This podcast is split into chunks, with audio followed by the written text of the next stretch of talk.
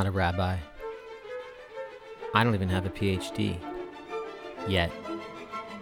I'm just someone who loves the Torah and who also loves German literature.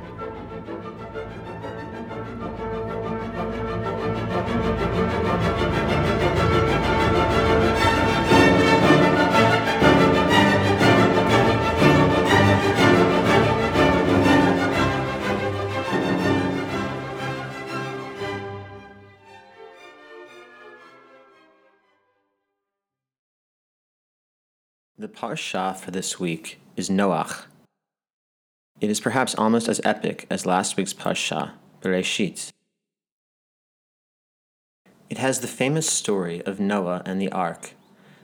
This story contains so many details which are now a part of Western culture. The pairs of animals ascending into the giant wooden ship, the dove which returns with an olive leaf in his beak, the rainbow which shows humanity that never will God again destroy his people through a flood. The Parsha of Noach also contains the story of the Tower of Babel and an explanation for why the world has such an array of foreign languages. A story which is less well known is what happened to Noah after the flood. After spending 150 days on this ark, Noah returns to land to find that, of course, humanity and the animal kingdom has been entirely wiped out.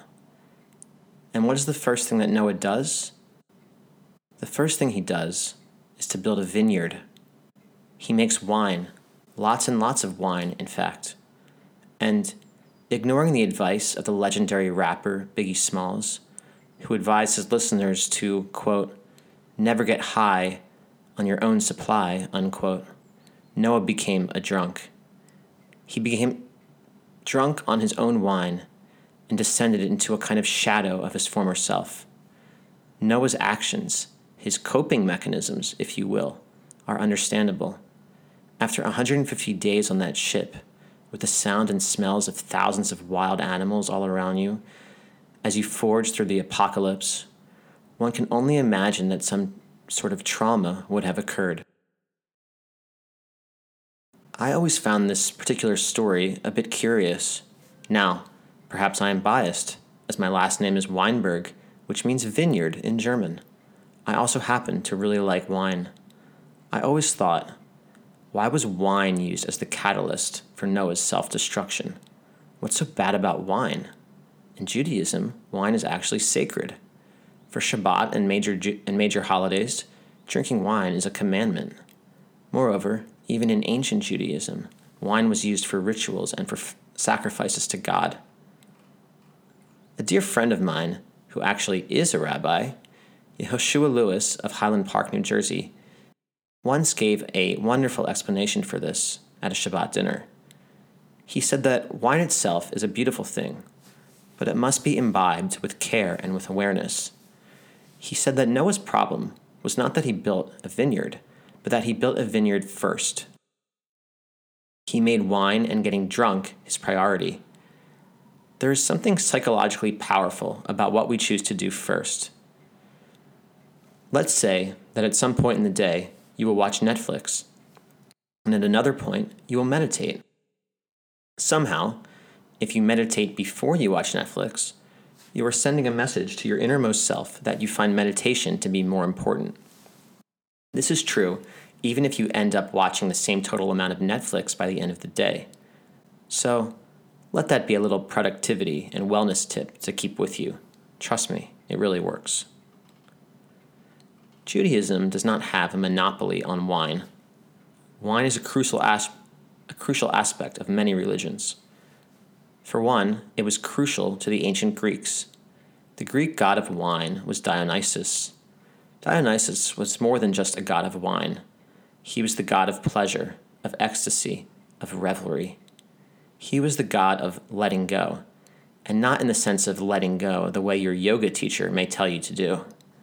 I mean, really letting go of all inhibitions, social norms, and psychological constraints, maybe even becoming a little bit mad. Friedrich Nietzsche absolutely adored Dionysus. If we think about Nietzsche's upbringing, we can understand why he would be so drawn to Dionysus. His father was a Protestant minister. He went to a boarding school in Saxony, heavily influenced by the militant strictness of Prussian culture. It is said that he would keep his feet in ice cold water through the nights so he could stay up and study. As a young man, he served in the Prussian army. Prussia, the northeast area of Germany, was, as mentioned, notoriously strict, laced up, militant, and austere. Here are some quotes from Nietzsche about Dionysus. From In the Twilight of the Idols I know no higher symbolism than this Greek symbolism of the Dionysian festivals. Here, the most profound instinct of life, that directed toward the future of life, the eternity of life, is experienced religiously, and the way to life, procreation, as the holy way. In his final work from 1890, Ecce Homo, where some scholars believe that at this point Nietzsche had already gone half insane, Nietzsche wrote, quote, I am a disciple of the philosopher Dionysus. I should rather be a satyr than a saint. And at the end of Ecce Homo, Nietzsche concludes by writing one of his most cryptic passages Am I still being misunderstood? Dionysus against the crucified. Nevertheless, Nietzsche was also aware of the dangers of the Dionysian.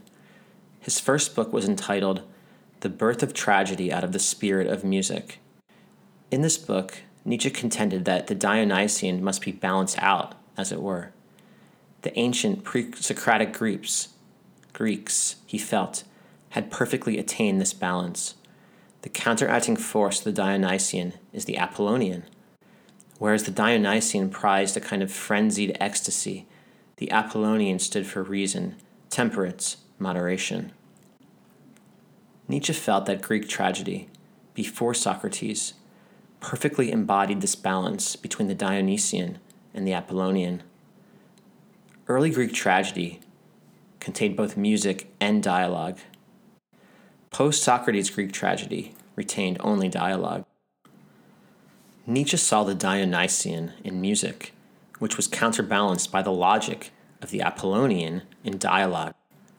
According to Nietzsche, when Socrates appeared on the scene with his hyper rationalism the Dionysian element of Greek thought and culture was destroyed. It became too Apollonian. Nietzsche believed that his own era, the late 19th century, had a similar problem. It had become too rationalistic, too estranged from the Dionysian. Yet, the Dionysian could go too far, too.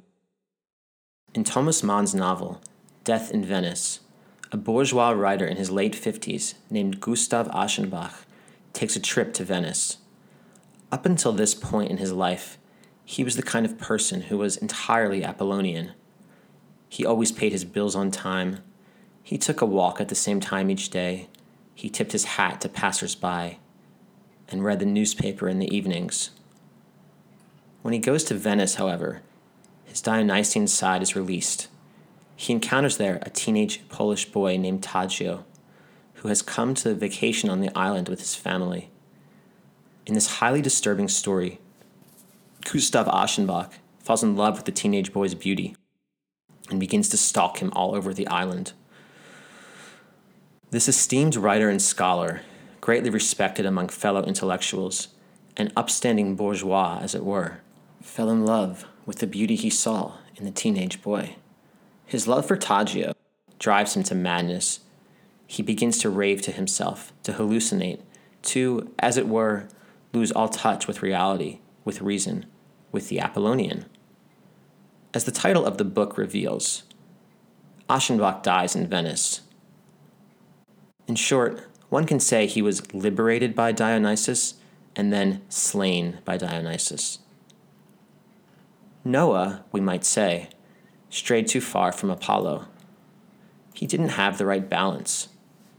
Now, here you might expect me to wish you a Shabbat Shalom and to say that I wish you to find the right balance between the Apollonian and the Dionysian in your lives. But actually, in a way, even trying to find the right balance between Apollo and Dionysus is itself a kind of Apollonian idea. Why do we immediately try to harmonize and balance everything out? Why do we feel so uncomfortable with chaos, with ecstasy?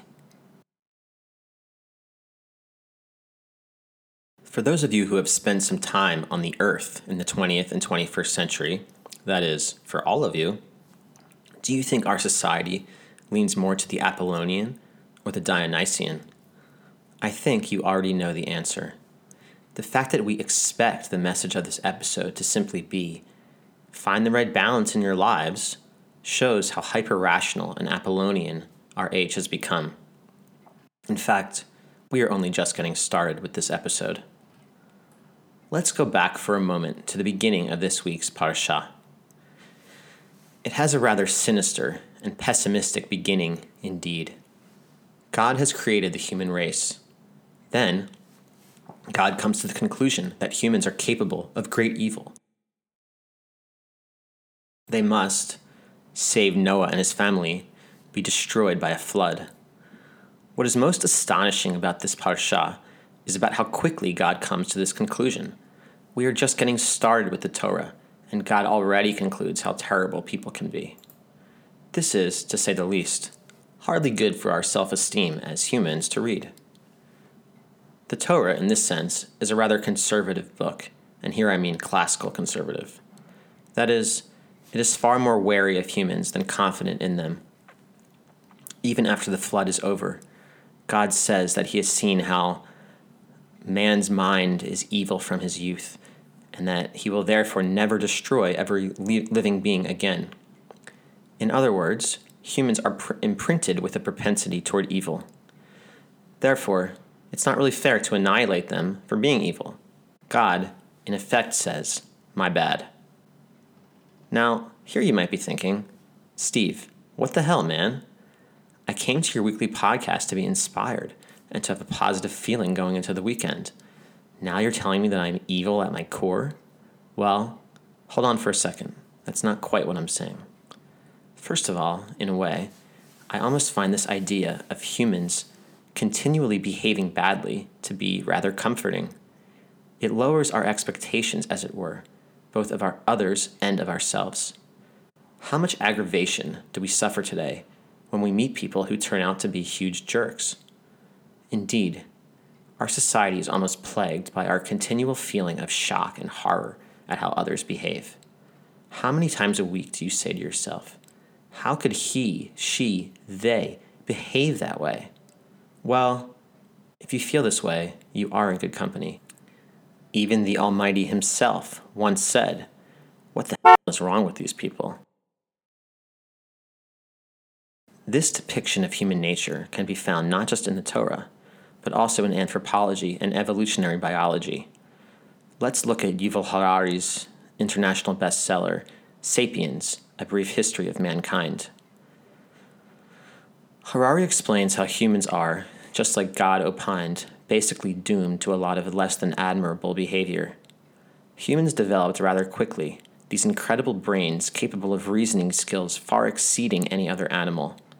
Yet, Harari reminds us that, for most of, hu- of human history, we were actually in the middle as a species. We were not the king of the jungle, the lion was. So our emotions necessitated that we be a bit paranoid, insecure, jealous. In short, we were kind of pathetic, so that we could survive as these middling creatures. Yet, over thousands of years, our brains allowed us to invent things and concepts which have made us the kings of the jungle. We are now obviously reigning over the entire planet without any challenger. But our emotions and maturity level have not caught up with our responsibility and our power. We still feel like those subordinates in paranoid hordes of hunter gatherers, but we can think and create like gods. This is a dangerous situation for us. It is kind of like giving the keys of your Ferrari to your 15 year old kid. The other day, I was walking in the park and I saw a group of teenagers standing in a circle and drinking some kind of energy drink out of a can. When they finished, they all just simply threw the can directly onto the grass, even though there was likely a trash can within walking distance. My first thought was, like God, what is wrong with these people? I couldn't understand how someone could think this way. But then I remembered they're teenagers. Somehow, in their perception of the world, they think this is the right thing to do. Where I see beautiful nature, they see a perfectly good trash can. So the next time you encounter a situation like this, remember who you're dealing with a Homo sapien. If we put a 100 dogs in a big room, we don't expect every dog to be a cuddly, easygoing, laid back dog. We accept that some dogs will be barkers, some will be hyper, some will pee in the corner, some will pee outside like they're supposed to. Yet, we still love dogs and remain unfazed when they misbehave.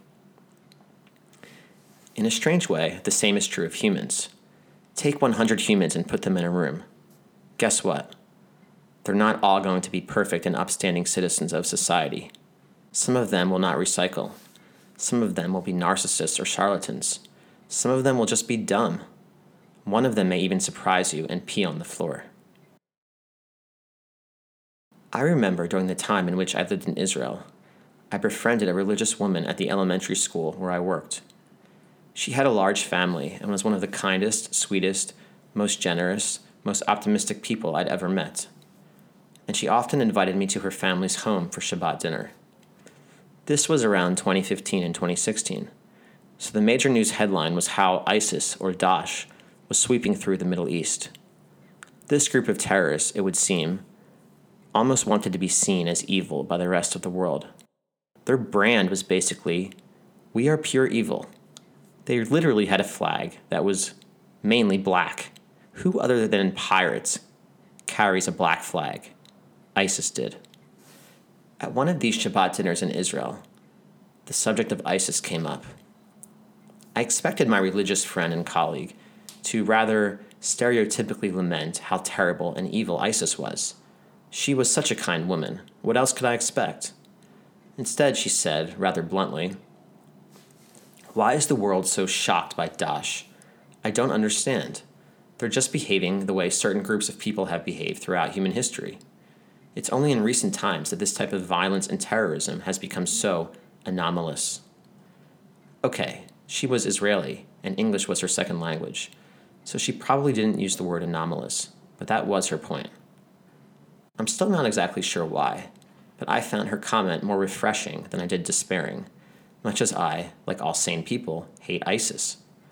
It was nice to, for a change, not feel so shocked and appalled by something, and rather to grimly accept it. As I've tried to express in the previous two episodes, and as a theme to which I'll return again and again, it is so often the case that what we believe to be true is actually its opposite. What if the Torah had been written differently, such that God said, after creating humanity, declared, What a wonderful species this is, these humans. They are great, really, just great. My work here is done. As a human, would that make you feel relieved and content, or maybe a bit unsettled and suspicious? Let us return for a moment to my example of going to Shabbat dinners in Israel. I grew up in America, and whenever you were invited to someone's home for dinner, you would be showered with friendliness, barraged with questions, shown all kinds of politeness and special attention. How have you been? Let me take your coat. Can I get you something? How's life? Do you love your new fill in the blank? Did you love your trip to fill in the blank? When I went to Shabbat dinner at someone's house in Israel, even someone whom I knew very well, the aforementioned family, for example, I was perhaps lucky if they even glanced in my direction when I opened the door with a beaming smile. No one got up, no one rushed over to shake my hand, no one forced me to tell them how great my life was. At first, I was a little confused by this behavior. Had I done something wrong? Did they not like me? Had there just been a death in the family? But over time, I came to like it and eventually to relish it. It was nice to not have to put on any airs for a change or to be forced into flaunting certain emotions. Here again, we have an astonishing case of opposites. Americans are friendly because, at least if we take Americans in their best light, they want to make their guests feel comfortable and appreciated. Yet, I later realized how I actually found this friendliness not to be comforting, but to be alienating. Okay, maybe I've gone a bit too far at making humans look bad. That's not my intention, really. I know too many kind and warm people, both from history and in my personal life, to believe that. Probably about half of the listeners to this podcast know my mom, and therefore also know how she is, perhaps, the nicest person to ever walk the face of the earth. So I am no stranger to human kindness.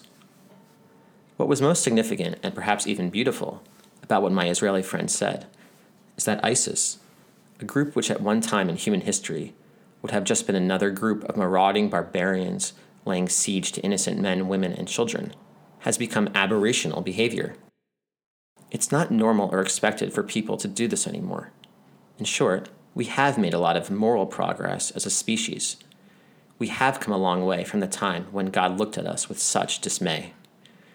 Yet, we still do have certain tendencies. Some of them are admirable, some of them, many of them, are not so admirable, which originated from our good old days as hunter gatherers. Unfortunately, the bad ones can sometimes come out if we do not cultivate ourselves, educate ourselves, restrict ourselves. To this idea, we need to look no further than the Torah itself. The Torah is, at its core, a book of laws, not just the Ten Commandments, which serve as a kind of keystone of the Torah, but also hundreds of other laws, 613 to be exact. The word Torah means law in Hebrew. Though the Torah doesn't state so explicitly, it's rather obvious that one purpose of the Torah is to keep us in line. This is implied in the story of Noah and the ark, to say nothing of all the other horrific crimes against humanity which will occur in the book of Genesis. It seems designed to save us from ourselves, the Torah does, and to save us from others. The Torah knows the greatness, enlightenment, mastery, and generosity which humans are capable of achieving, but it also points out it's not going to be easy to reach this point. This idea that enlightenment requires cultivation and discipline is a concept which, I think, has been forgotten today. Yet, there is another problem. Sometimes we want to be moral, but we're not really sure which theory of morality to apply to our lives. Sometimes we, as humans, have ideas that initially seem so promising, but then have unintended consequences, opposite results. This is what happened during the French Revolution. The people wanted to create equality and harmony and rationality in society. But it ended up as a tyranny the French Revolution did, giving way to the worst of human emotions. Arguably, the same could be said for the rise and fall of communism. In the 19th century, the English philosopher John Stuart Mill tried to create an all encompassing theory of morality. This theory would leave everyone better off and always in the position to do the right thing. His theory was known as utilitarianism. One should always act so as to create the greatest good for the greatest number of people. Sounds good, right? Optimization, utility, morality maximized. But it doesn't take long to realize how problematic and naive Mill's theory is. Who decides what is the greatest good? Can we always know the numbers? Do we kill one person to save 10? What if that one person is Gandhi and the other 10 are a bunch of assholes? And this is only assuming we have benevolent interests when we apply utilitarianism. Utilitarianism, should it fall into the wrong hands, can so easily be exploited to actually morally justify terrible actions. The German philosopher Immanuel Kant was acutely aware of this problem. He saw how frail utilitarian, utilitarianism was right away.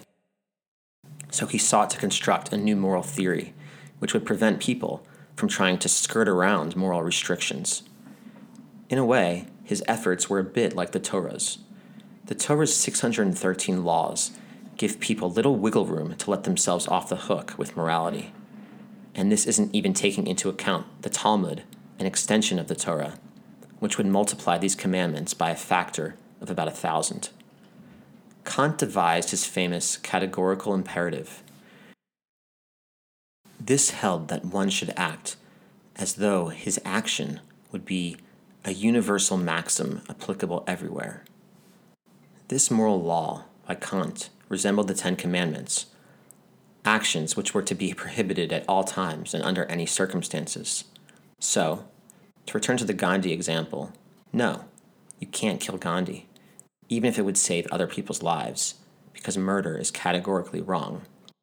Moreover, you couldn't kill one of the assholes in the group to save Gandhi either.